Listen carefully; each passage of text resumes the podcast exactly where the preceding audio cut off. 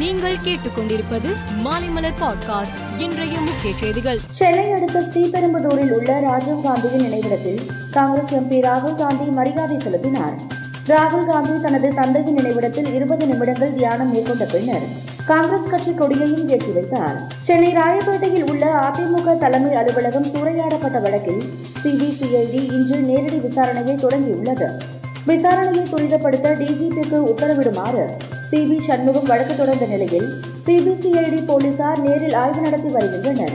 சென்னையில் போக்குவரத்து விதிமுறைகளை மீறுபவர்களிடம் அபராதம் வசூலிக்கும் வகையில் மோட்டார் வாகன சட்டம் புதிய திருத்தத்தின்படி ராங் ரூட்டில் பயணிப்பவர்களுக்கு 1100 அபராதம் விதிக்க சென்னை காவல்துறை உயர் அதிகாரிகள் உத்தரவிட்டுள்ளனர். பிரதமர் மோடி கடந்த 2014ஆம் ஆண்டு வீட்டுக்கு ஒரு வங்கிக் கணக்கை தொடங்கும் வகையில் ஜன்கன் என்ற திட்டத்தை தொடங்கி வைத்தார்.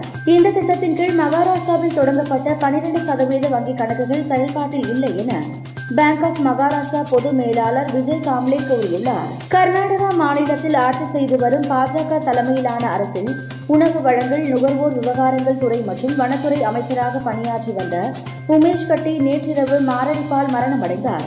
இவரது மறைவுக்கு அரசியல் கட்சி தலைவர்கள் இரங்கல் தெரிவித்து வருகின்றனர். இங்கிலாந்தின் புதிய பிரதமராக பதவியேற்றுள்ள லிஸ் ட்ரஸ் அமெரிக்கா மற்றும் உக்ரைன் அதிபர்களுடன் தொலைபேசி மூலம் பேச்சுவார்த்தை நடத்தியுள்ளார்.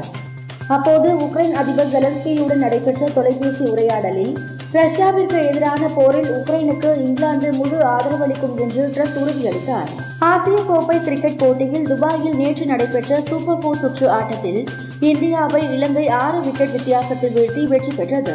இதுகுறித்து இந்திய அணி கேப்டன் ரோஹித் சர்மா கூறுகையில், பெரிய ஸ்கோரை எடுத்து பின்னர் சுழற்பந்து வீச்சாளர்களை பயன்படுத்தி வெற்றி பெறலாம் என நினைத்திருந்தோம். ஆனால் எங்களது திட்டம் பலிக்கவில்லை என்று கூறினார். மேலும் செய்திகளுக்கு மாலை மலர் பாட்காஸ்டை பாருங்கள்.